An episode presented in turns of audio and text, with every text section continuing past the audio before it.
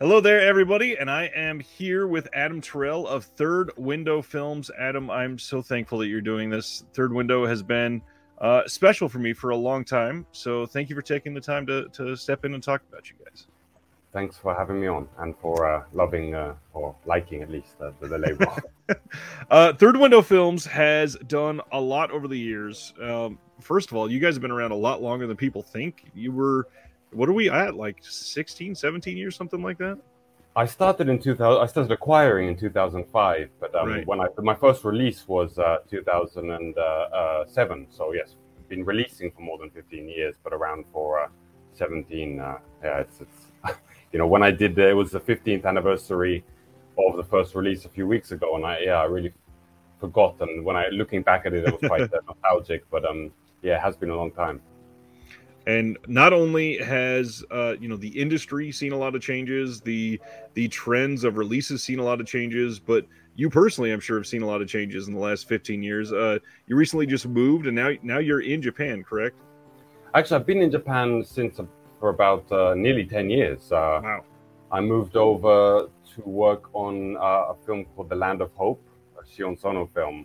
And since that allowed me to sort of get a, a visa and get a a foothold here. And for the first few years, I was half and half, but uh, right. really for the last seven, eight years, I've been here full time. Um, and I don't think I could go back uh, to England or Europe, to be honest.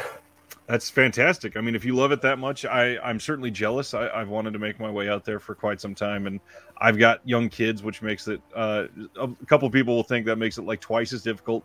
It's actually like ten times as difficult. Um, the the stuff that you guys put out is there a is there like a definition of what you try to say Third Window Films tries to distribute to the world?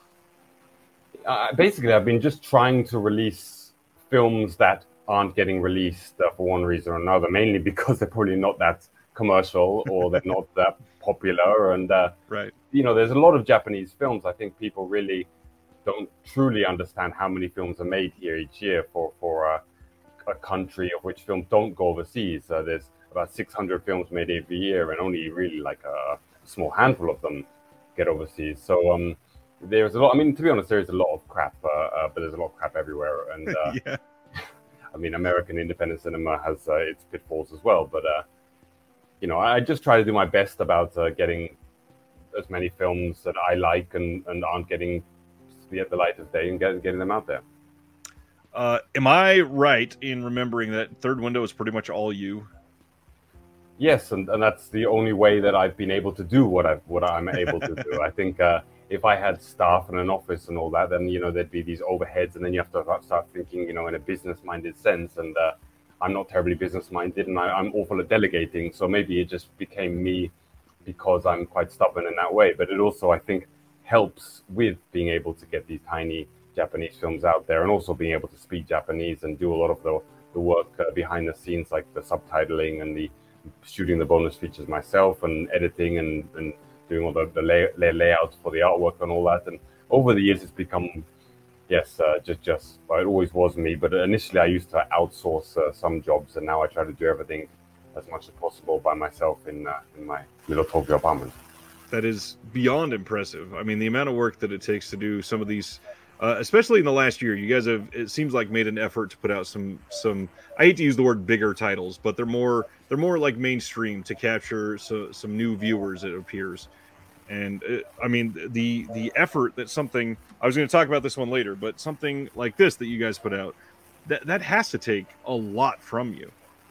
Yeah, but that's not really getting any new viewers, to be honest. I mean, those. Uh, that's that's more of a passion project uh, because I really wanted to help the director because he's had uh, so many troubles in the past. Uh, Japan right. is uh, quite strict on uh, any criminal offensive offenses, and their idea of a criminal offense is quite uh, stricter uh, than uh, maybe Western. So yeah. he's had some problems with like tiny amounts of marijuana in the past or something that's, that's had him blacklisted. And I've always liked him as a person, as a filmmaker. So I put the extra effort in to promote him and to keep his name alive because you know I think without having films out on a physical format there is even if they're only selling small amounts there's you know in 10 years time will that have it's like if a tree falls in the, in the woods you know, right. you know if it isn't out there in a lot and in people's hands then in 10 years time it could be forgotten. And that's the same for, for directors. If their work is not out there in people's hands in people's houses whether or not they constantly watch them or not you know i think it's for the sake of the future it's really important. So the Toyoda's things were more just a uh, uh, yes a passion of, of uh, love and you know all the hours put into it wasn't that hard because i'm quite friends with him so i go to we, we go he comes to my house and we just we put my computer on and we just record the audio commentary into into my, my computer as it is so it's uh obviously the subtitling a lot takes time, but you know, it's it's uh, yeah, just to help him out uh, as much as possible. That's still uh, it's it, you're obviously speaking with a lot of humility, but it's still a lot of work. And uh, one of the things that I try to do on my channel and the way that I am discussing with these people that are into this hobby is really break down how much work these are because a lot of people take them for granted. And one of the biggest complaints nowadays is pricing, especially you know the the entire world. We're in the middle of a giant inflation surge over the last couple years.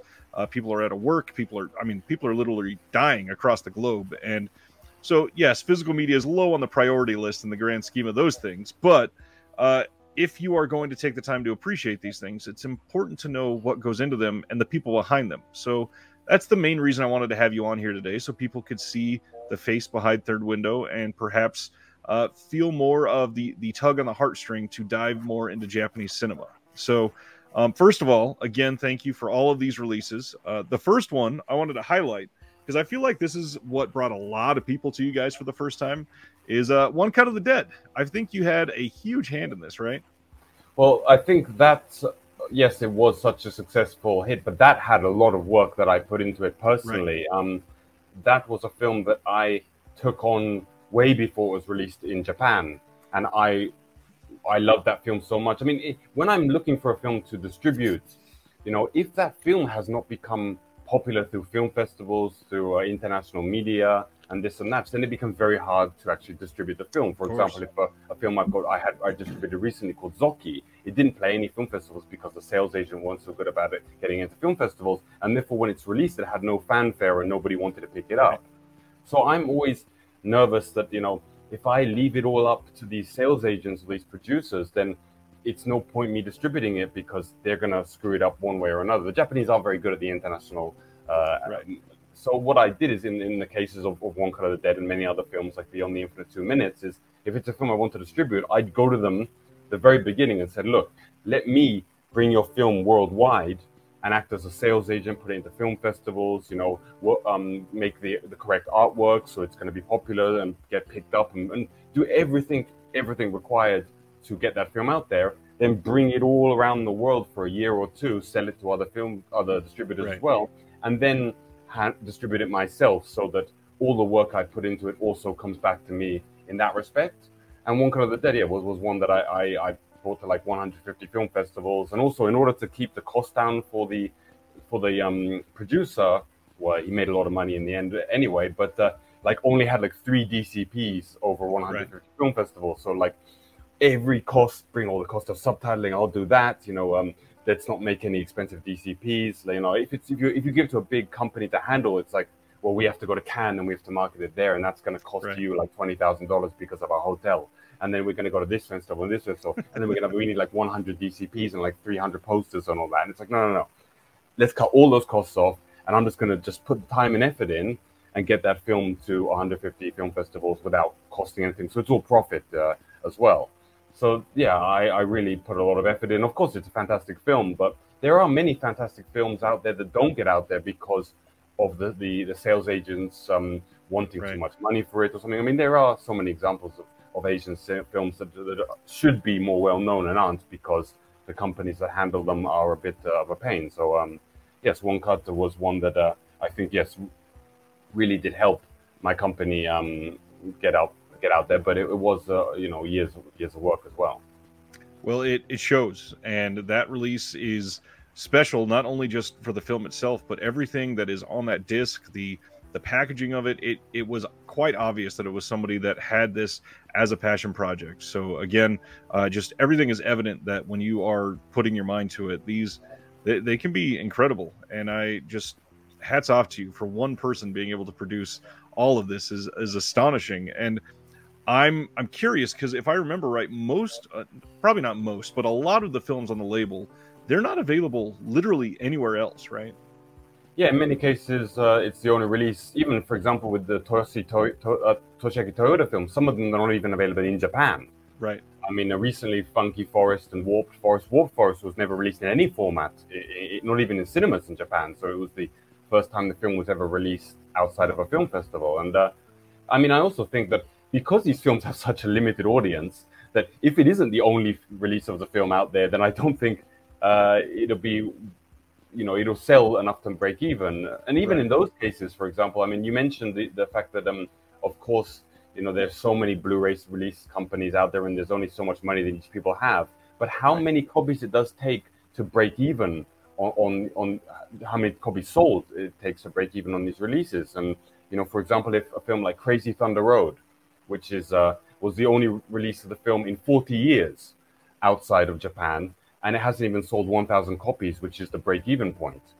So you know, and that's that's not so expensive. I mean, if you're, if you're paying like 13, 14 pounds to buy the disc, the only version of, and with loads of exclusive extras as well, and yet that that hasn't broken even. So um, you know, I think I we, I try to bring the price down as much as I can, but you know, a lot of these titles don't even break even, and that is uh, that's why I need films like One Cut of the Dead and Hiruko the Goblin and the, the, the obvious titles to balance recoup those, those others. Yeah. yeah. So uh, for if you're open to to sharing, is one thousand usually about the break even point for most titles? Yes, I mean uh, usually if you want to pay any sort of uh, guarantee, which is required to usually right. license the films, then usually the cost of breaking even on, for example, the Blu-ray authoring, the manufacturing of a thousand units, the um, certification costs by the BBFC, and all that, you're talking about 600 units or 500 units, and then you have the the a price you have to pay to acquire the film on top of that. And yes, it takes about a thousand a thousand copies to um, break even, uh, and uh, it's it's hard to sell a thousand copies uh, nowadays, to be honest. That uh that hurts. Um, w- with some of your obviously like One Cut of the Dead is a bigger title. With some of the smaller titles, uh, how uh, well like I wasn't going to bring this one up yet, but Ruined Heart. I just watched this for the first time the other night, and this movie it, first of all, it's a beautiful movie. This is such an astonishing release. Uh, not sure your history with this one. I've not gotten to any of the extras on it, other than the music is incredible. It is shot magnificently, but I don't feel like anybody's talking about this film. So, if you can, how, how many have have you sold a Ruined Heart? That just sold its its thousandth copy. Wow. It, only one thousand were made, and we're talking about uh, I don't know six years ago. Right. So it, it took about six years to sell sell them through just 1,000 copies. Uh, uh, but that's an experimental film, and I really can't expect um, people, unless you're really into experimental cinema, uh, I don't think it's, it's easy one to get into. But it's a it's a very uh, interesting release with a nice booklet, uh, the soundtrack yeah. CD, and you know, for for people that want to try something, who have want to try something a little experimental with with like those sales points of Asano Tadanobu, Christopher Doyle, uh, music yeah. by Stereo Total. I mean, it's an interesting package, but yes, it, it's a bit of a hard one to to recommend. I mean, that came about by um, a company called Rapid Eye Movies, who are a, a uh, German distributor of Asian and uh, cult cinema who've been around for about 20 years or, or, more. And they were a company that I used to love before I got into distribution, and I really respected them. And that the owner of that company, a guy called Stephan Holl, went into film production uh, first with a film called Underwater Love, which I released and right. recently and afterwards with Ruined Heart and a few others. And I always wanted to support him because he's also in a lot of uh, trouble as a distributor and going into production as well makes things even harder. So, of course, in those releases, uh, I just wanted to help him. Uh, Underwater Love and Ruined Heart and the Pink films as well were, were projects of his. And uh, yes, they, they were. He, he bought a film scanner and he tried to scan all these old Pink films, but the costs were too expensive. So I was right. like, okay, I'll help you distribute them and pay you money to cover your costs and uh, just to help him keep keep going with what he loves because I love him as a, as a person and I love respect his company. So yeah, it's um it, it's hard for, for everyone who tries to do these sort of uh, non-mainstream right. films. I think. Well, I hope the uh, the overall karma of you trying to share that has has come back to you many times over because some of these again I, I fear that no one would get to see some of these because they would never literally never get a release. Um, so something like Ruined Heart obviously has a lower audience and it just got to a thousand over six years. Uh, but some of these other like the uh, the Toyoda box sets, have those done fairly well for you? The first box set I made 2000, and they literally just sold out over the last year, and that was um, right. yeah, that was about took about five six years, uh, uh, and that wasn't. They were all region releases of, of three films that had never been released. Uh, uh, Nine Souls had been released on DVD uh, before, but uh, they were the first Blu-ray releases in the world. Not even in, J- in Japan were they, wow. um, and that took uh, yes um, about six years to sell 2000, and at a much cheaper price point than the new box set because of the fact that over through COVID, a lot of the costs for manufacturing and uh, everything else have gone up, uh, which is why I've had to release so many more mainstream films over the last right. couple of years because it's really, really, really gotten a lot harder. So the, the new Toyoda box set had a much higher price point, but but more films, and and in total it's sold about 800 copies so far. But I had to press 2,000 because the, the cost of pressing just 1,000 makes the the per, per unit cost uh, way too right. much. So um, I've still got yeah, a thousand copies uh, in boxes.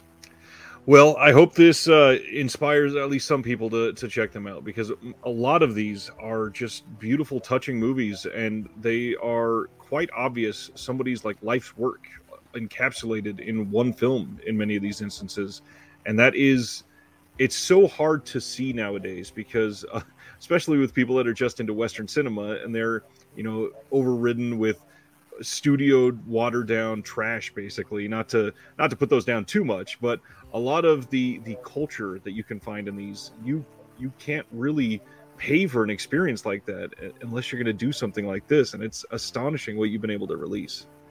Uh, just luckily especially being in japan has allowed me to work directly with with um, right. directors and producers without needing to go through studios, which make things more expensive and more complicated. Ja- dealing with Japanese companies in general is, is very hard for Westerners because it's complete opposite uh, way of working, and because Japan is such an island nation.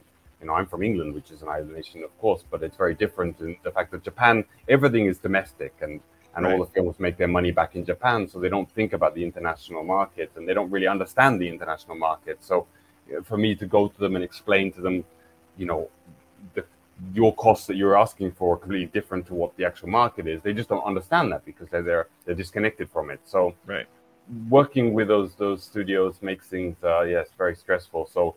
Luckily, being here and speaking Japanese, I can go to people like Toyoda directly, and sometimes he can push the studios on my behalf to um, helped me. Uh, it helped me with the uh, with Ishii Katsuhito for films like uh, Funky Forest and all that. Like having someone who's being close to directors or producers, they can give the studios a push if required, and uh, right.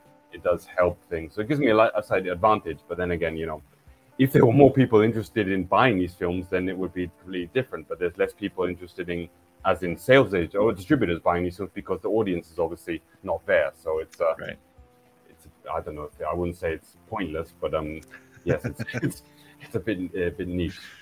On on that note, uh, and this is maybe going to sound like a, an ignorant Westerner type of question to ask, but with the ultra rise in Hong Kong cinema getting more uh, attention lately, with some of the the Korean cinema getting more attention lately, with Asian cinema just getting a lot of love from a lot of labels. Is there any like p- paying attention to Japanese cinema rising that you feel like people are seeking it out more in any sense of that? I think you know the, the success of a lot of the Korean um, popular titles of the last few years, or if you look at things like Squid Game or Parasite, they're a little more alternative or a little more uh, uh, genre. Yeah, and also you know the I think the Korean and, and uh, Hong Kong audience uh, producers and, and uh, probably they, they're used to making those sorts of films and promoting them because they know that that sells well. Right. But as I mentioned, Japan is very insular, and, and films like that are making it obviously is like Drive My Car, which is actually sort of a foreign film in, es- in essence because all the people behind it are, are, foreign. Is um yeah, it's it's maybe if people are watching that, they're not going to want to watch a film like One Cut of the Dead because it's uh, it's it's completely different genre. Right. While Parasite maybe brings you into more sort of uh, fantastic type titles, and the, the the type of Japanese films that have traditionally been popular, with the exception of Asia Extreme, uh, it has been like Ozu and Kurosawa, and those right. are the films that um maybe people that don't watch Japanese cinema would want to watch. Uh, you have obviously the, the, the, the, battle royale fans, of which there are many of them, but they don't make those films in Japan, to be honest. I mean, I think a lot of the films that were popular overseas um, the, were just not popular in Japan, and therefore they, they don't make them like uh, Sion Sono, the Sushi Typhoon type films of like you know Hell Driver and uh, Machine Girl and all that. Those are films right. aimed at a sort of international audience, but but they're not popular in Japan. So it's a catch twenty two. It's like you know, if you make a film for the international audience and it doesn't do well, then you're in trouble. But if you make a film for the Japanese audience, then you have a very much better chance of, of uh, it making money. So they mainly right. focus on, on that side.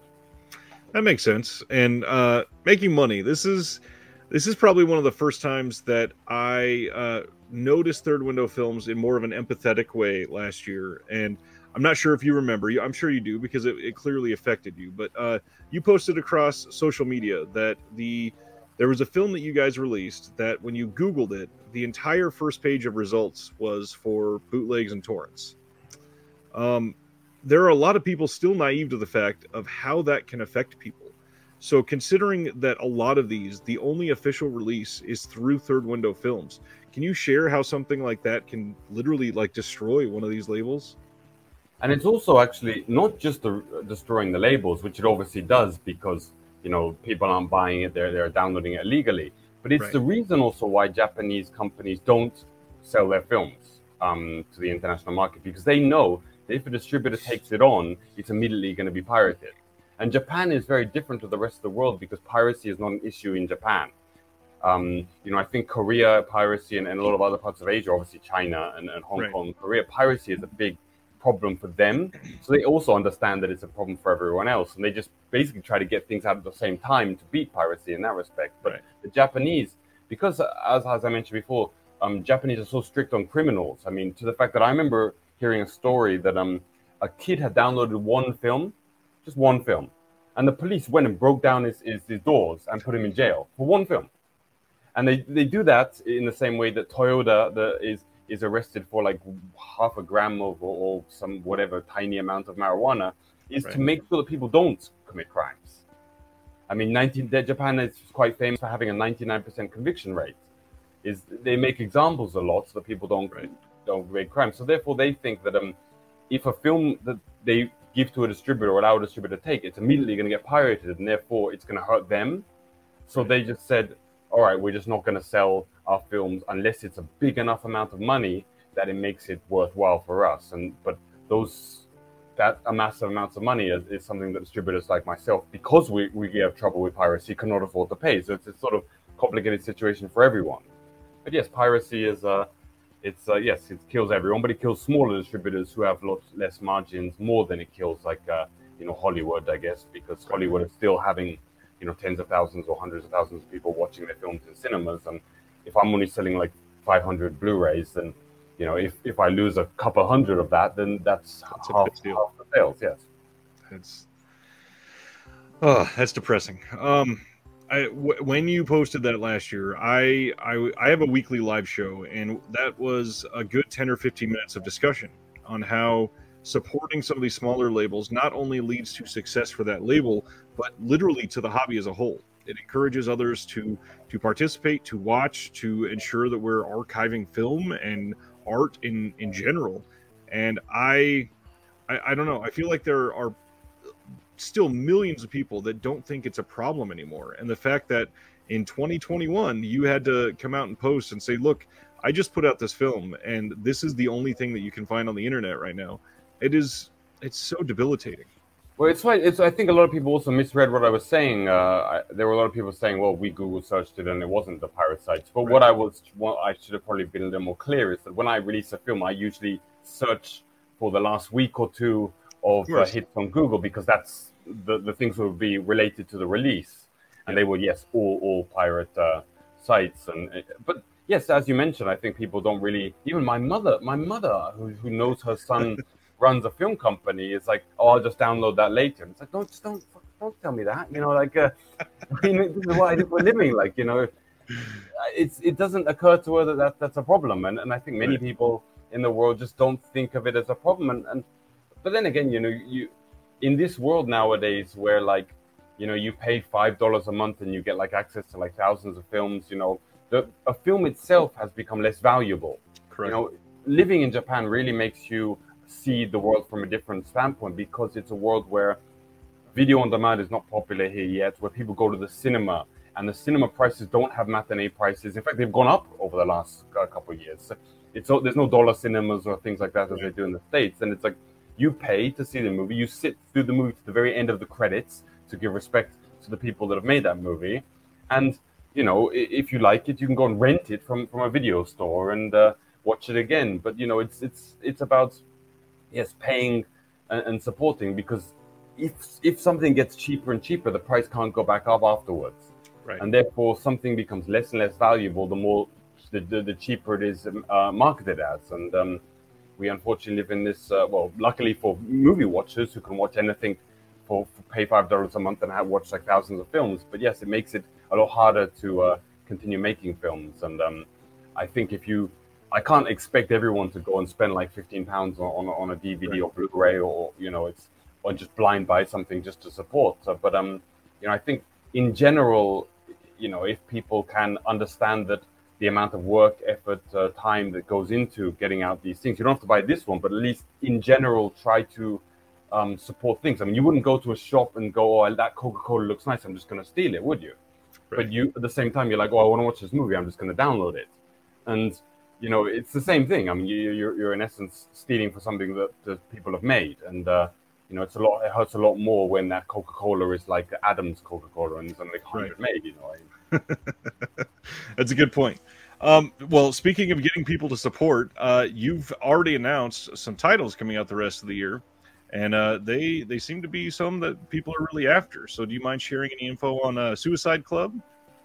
Suicide Club has some has some problems. Um, it was supposed to have been released, and I was obviously the Sion Sono situation has come up, and um, all the people that were connected to helping put out the release, as in making new audio commentaries. Unfortunately, that film never had any good had any bonus features from the original right. Japanese release, and you can't just release a um, uh, a bare bones disc nowadays. You need to obviously have make it a collectibles item, and uh, I had somebody making very nice artwork for it, uh, some illustrated artwork, and I had um, lots of bonus features all set up, and everybody just pulled out of it after the accusations.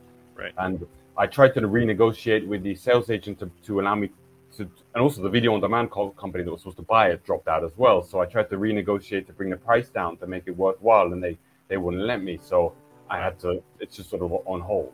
Like I haven't paid for it because I can't afford the amount there there without having to pre-sell it to some right. some VOD companies. So yeah, it's a bit on the, the back burner. I mean, I think people have forgotten about this the Sono thing because, like, at the time everybody was saying we're not going to support a film, a Sion Sono film, and now loads of people are mailing me and said when's the next, when's the release of Suicide right. Club? So I, I don't know. It's if if everyone, you know, to, to be honest, I know Sion Sono personally, and I don't think the accusations or he's been pictured in the light that is is is really just to, to what who he is as a person. Um, I think he's been a, a little. Uh, uh, scapegoated um, in a very heated uh, situation.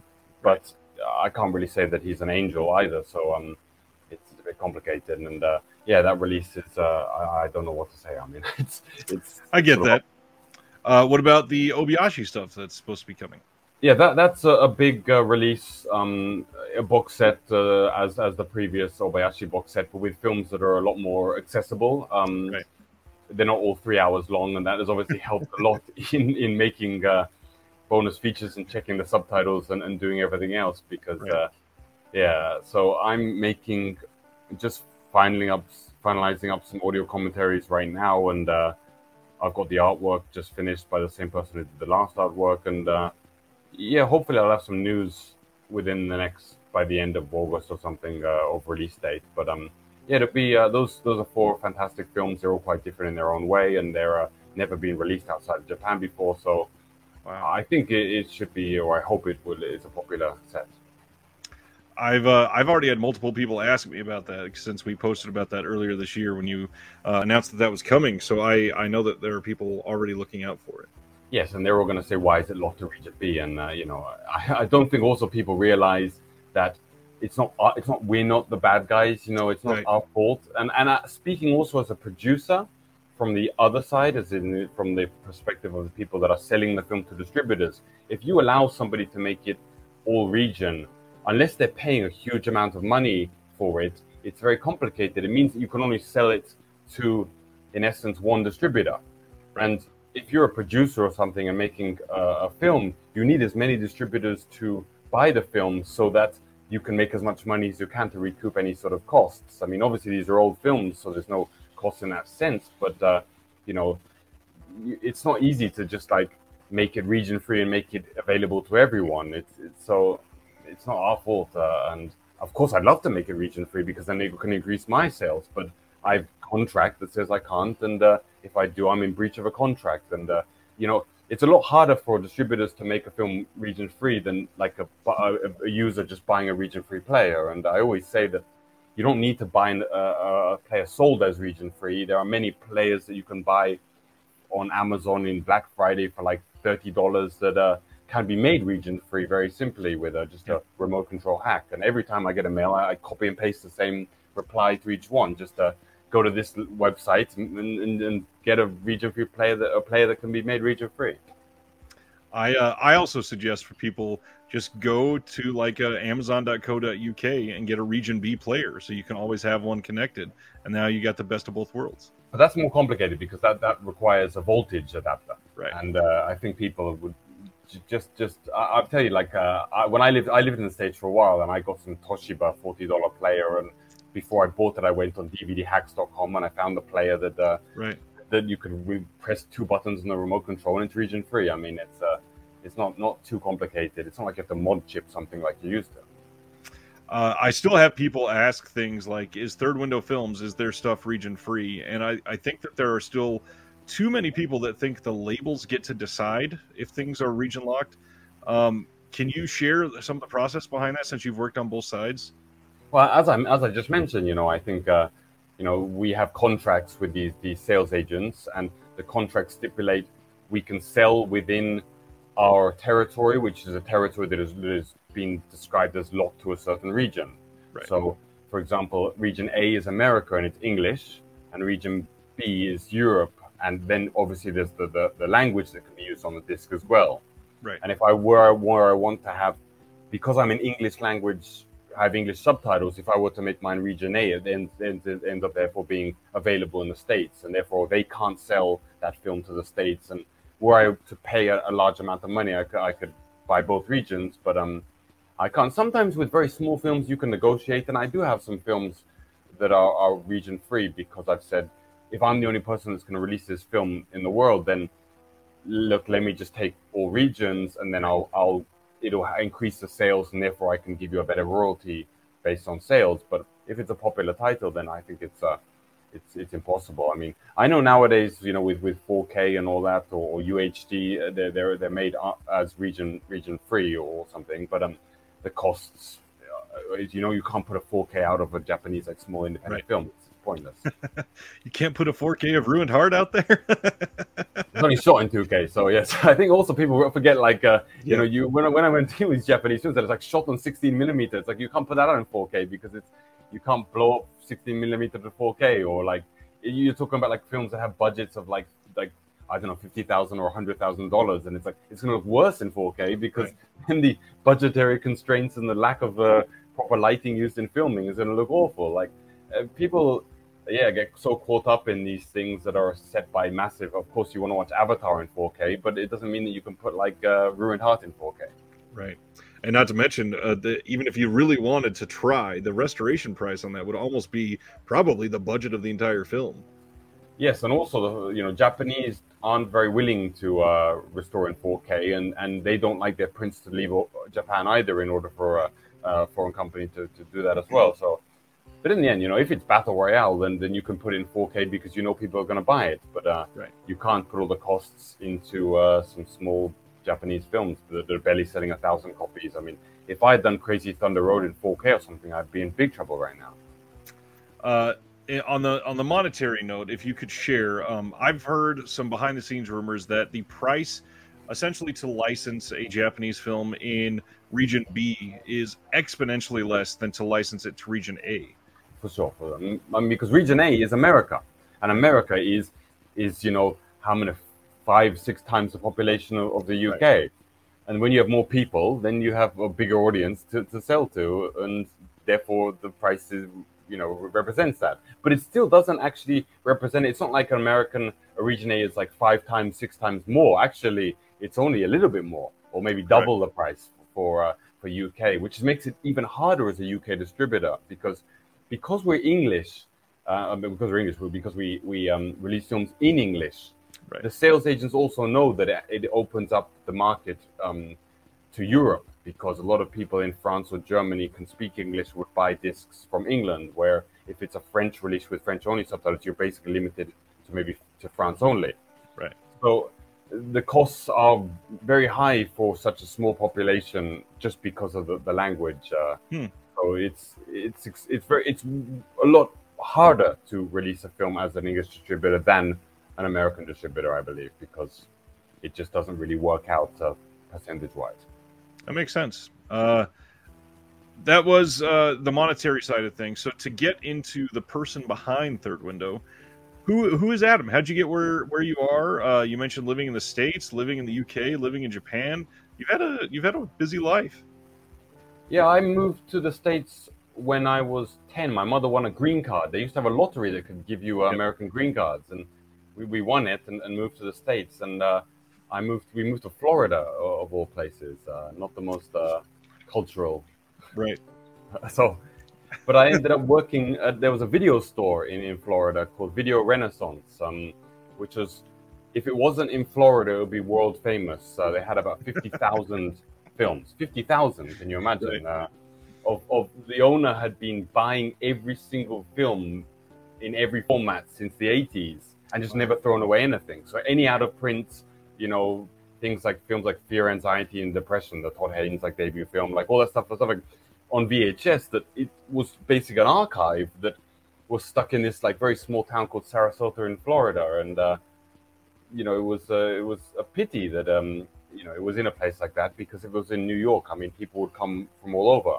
Right. And I, I worked there for years, and and that's where I sort of understood the concept of, of distribution because you know just watching and buying every film we could as a shop, but then again, not being able to see so many films because they weren't distributed. Uh, right. You know, so uh, that really got me into distribution and also being able to uh, about Asian cinema. Um, you know, at the time it was like we would uh, I would trade with Video Search of Miami, who was a um, a VHS like uh, you they were saying these big handwritten catalogs and you would you wouldn't know what anything is because right. it's just a catalog with words and you just say well that sounds good and you post them a letter back and uh, they would send you like centipede horror because and then you watch like fifth generation vhs and uh, you know they, they, got me so much into the uh, obscure asian cinema and uh, i moved back to england when i was 20 and uh, at the time tartan films was uh, was quite popular with its asia extreme brand and i interned there for for a year or so, and um,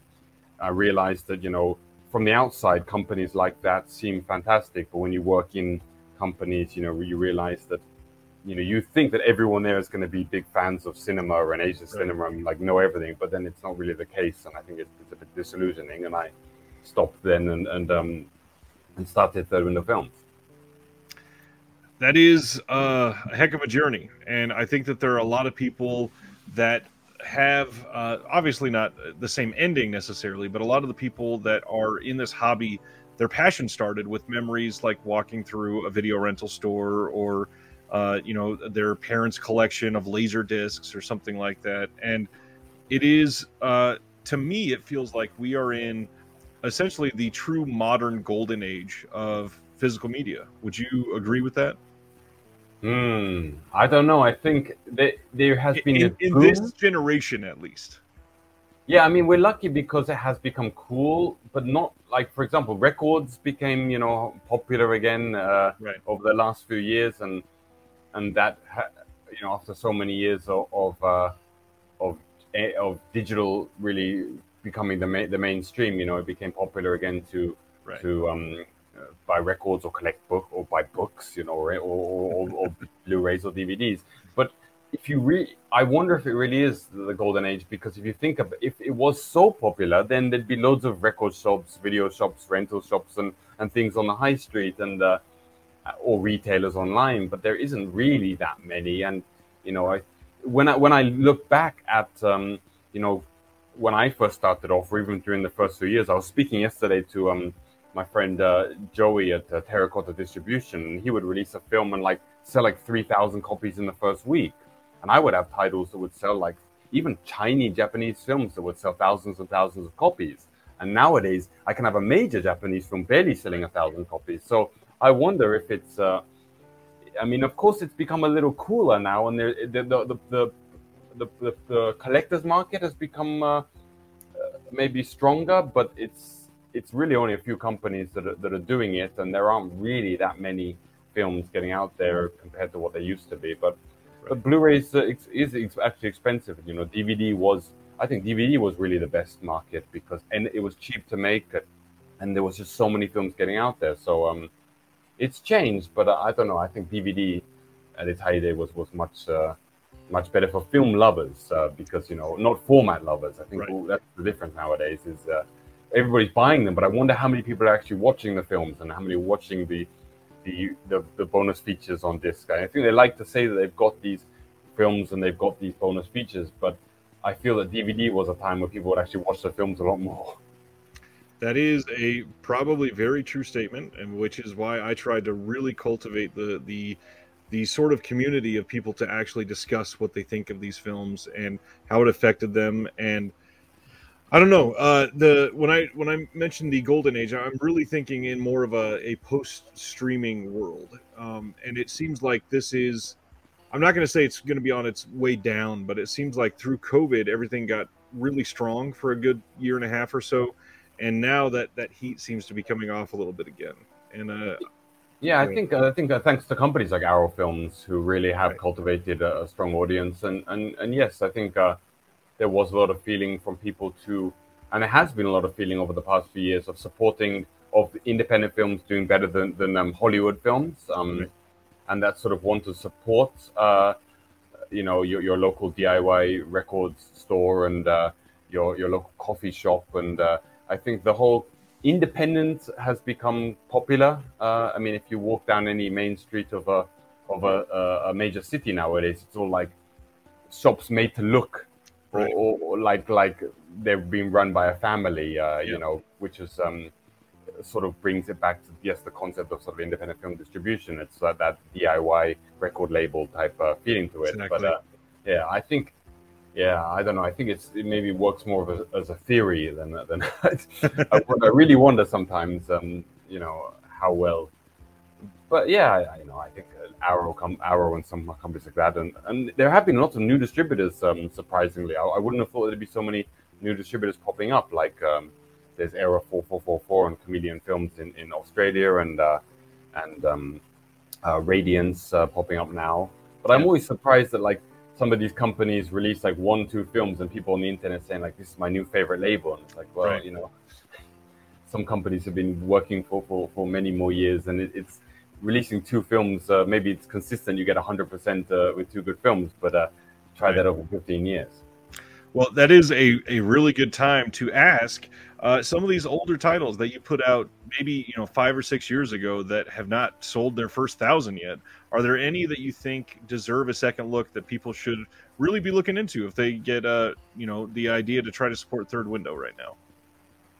You probably I'd probably have to look at the what you know I do forget. Uh, mm, I mean, there are actually surprisingly films that um that surprisingly haven't done this or haven't broken even yet, like uh, the re-release of Fish Story on Blu-ray. I really expected that to do uh, a lot better, being the only Blu-ray release of the film in the world and region free and having loads of extras. Um, the DVD sold really well during its time, and the Blu-ray has not even broken even yet. So um, I, I, I, do think that's a sort of film that's easy to recommend, whether you're into any sort of cinema. I think uh, it can be one that that everybody everybody likes. And my recent, most recent release of Summertime Machine Blues, I also think that's the type of film that you don't really have to be hardcore into Asian cinema or even cinema in general, and it's a film that would make you uh, enjoy it and, and feel good and, and and it's it's a very good film with and a great release full of extras and the, the only release of the film outside of Japan. So I think uh, you know there there are lots of films, uh, yes, but but uh, you know whether they be my my label or somebody else's, you know, uh, yes, uh, please everyone, just I think yeah, watching films is is is is good. And like I said, not only for supporting these groups, but it is literally archiving art. And some of the ways that we can do this is literally just to keep it in our minds, be able to make it a part of our modern history as well, and not just something that happened 40 years ago and was a blip in a history book, basically. Yeah, it's really important, um, and you do learn this. I mean, uh, being being a, a doing this for a while. For example, there was a director um, called Uchida Kenji who releases films like um, Key of Life, A Stranger of, of, of Mine, and uh, he made a few very good Japanese films about 10 years ago, but none of those films were ever re- really released, and he stopped making films for years, and he's sort of unknown. He's because his films never made it out there into people's hands. He's essentially sort of, I don't know, I don't, I don't want to say died, but like in a sort of cultural sense, Right. He doesn't exist. Uh, and for somebody who made all these great films back then, if it's it's important that they exist and not just like a, you know, of course it's easier to to um to rent a film and and maybe people don't have so much room in their houses and all that. Of course, that you know we can't all have big houses. Even I, I live in Tokyo and I don't have so much room anymore. But um, you know, I think uh, the concept of of having and and supporting physical anything uh, that, that keep art alive and keep um, because if your computer breaks or if a computer breaks, uh, you know, may, I think last year there was some big uh, situation with Intel or something like that. Something I remember that like the data was wiped out for a long time, and if that happens and, and all these films are lost, then what are you going to do? So, um, you know, in one way or another, if you can keep something or another to pass on to your children uh, or, or pass on to to another, the next generation, it's it's important. That was very well said. Uh, that is why you know the, the restoration work being done on some of these older films is something that needs to be supported. The the fact that we are putting time and energy into you know for your company primarily documenting the the hands that were actually on this film. I mean, you're going to these people's homes and l- hearing from their mouth their experience, their their time spent on them, and you guys have some great extras on everything that you've done. So again, just thank you. Thank you, thank you, and yes, uh, let's together try to keep find one one person a day, or, or you know, one person every two days or three days. You know, I think it's you know, I I think it make, keeps everyone happy and keeps everything alive. Just you know, all, all talking and, and meeting. Uh, obviously, it's not as easy to meet nowadays with COVID, but um, even if it's just meeting on the internet like we are now, uh, you know, it's important. I completely agree. Um, I'll uh, give you back your, your day then, Adam. Thank you so much for spending the time to come on here and discuss. I, I really hope people seek out Third Window Films.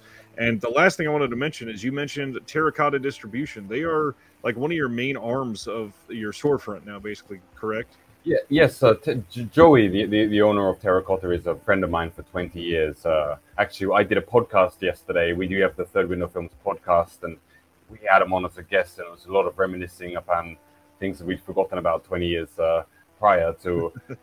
but he used to also run his own distribution company, which he does less and less nowadays. But he acts as a as a retailer, and Right. thanks to him, during COVID, when all the other people like Arrow doubled their commissions and really made it to a point where I didn't think I could continue anymore. To be honest, he has is using his house just to to ship out my Blu-rays at a, at a, and taking a percentage that is is nowhere near what Amazon and, and Arrow and all the other big companies are asking. So.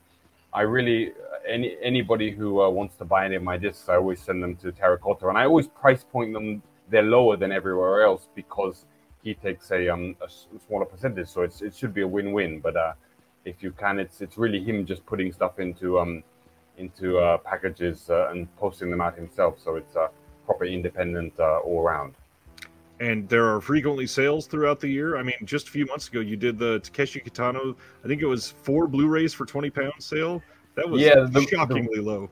Yeah, the thing is, the rights um, had expired and I couldn't renew them, so I had all the stock left over. And if ever I do have stock left over or find stuff, sometimes I find stuff in a warehouse, like uh, or something that's been out of print for like years, it goes straight to him, and he sells it on his shop. So he always has the um, yes, uh, the, the best way to uh, find anything that might be harder to find elsewhere. Terracotta's great. I've talked to Joey a couple times. He's a brilliant, brilliant dude. Um, again, thanks for your time, Adam. Everybody, please check out Third Window Films. Uh, they've got at least the Obayashi set coming out the, the rest of the year. Is there anything else that you can tease or any other ideas coming up? I've been working on some Katsuhito Ishii films like Sharkskin Man and Peach Girl and uh, and Party Seven, uh, which are quite uh, sort of films that Tarantino really really loved uh, and inspired him to make uh, Kill Bill, and in which he uh, hired the director of those films to work on Kill Bill with him. So I think they they've it's been 25 years since um, Sharkskin Man. It's going we're working on a remaster now, so um, hopefully it'll probably be next year. But there there are some things like that that I've got on the uh, the back burner, and um, yeah, hopefully things things will, will move forward smoothly.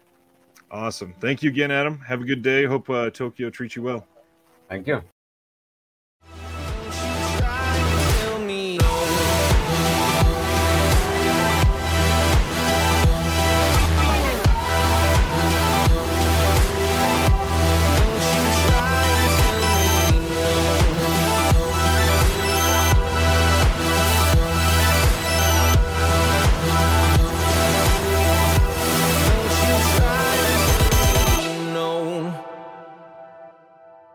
Guys, it is Ryan. I'm not sure if you know this about me, but I'm a bit of a fun fanatic when I can. I like to work, but I like fun too. It's a thing. And now the truth is out there. I can tell you about my favorite place to have fun Chumba Casino. They have hundreds of social casino style games to choose from, with new games released each week. You can play for free anytime, anywhere and each day brings a new chance to collect daily bonuses. So join me in the fun. Sign up now at ChumbaCasino.com. No purchase necessary. VGW. Void were prohibited by law. See terms and conditions. 18 plus.